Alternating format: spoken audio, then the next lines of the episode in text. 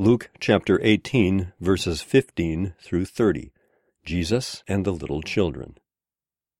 People were also bringing babies to Jesus for him to place his hands on them. When the disciples saw this, they rebuked them. But Jesus called the children to him and said, Let the little children come to me, and do not hinder them, for the kingdom of God belongs to such as these. Truly I tell you, anyone who will not receive the kingdom of God like a little child will never enter it. A certain ruler asked him, Good teacher, what must I do to inherit eternal life? Why do you call me good? Jesus answered, No one is good except God alone. You know the commandments You shall not commit adultery, you shall not murder, you shall not steal, you shall not give false testimony, honor your father and mother. All these I have kept since I was a boy, he said.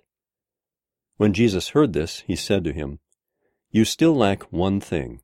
Sell everything you have and give to the poor, and you will have treasure in heaven. Then come, follow me. When he heard this, he became very sad, because he was very wealthy. Jesus looked at him and said, How hard it is for the rich to enter the kingdom of God. Indeed, it is easier for a camel to go through the eye of a needle than for someone who is rich to enter the kingdom of God. Those who heard this asked, Who then can be saved? Jesus replied, What is impossible with man is possible with God. Peter said to him, We have left all we had to follow you.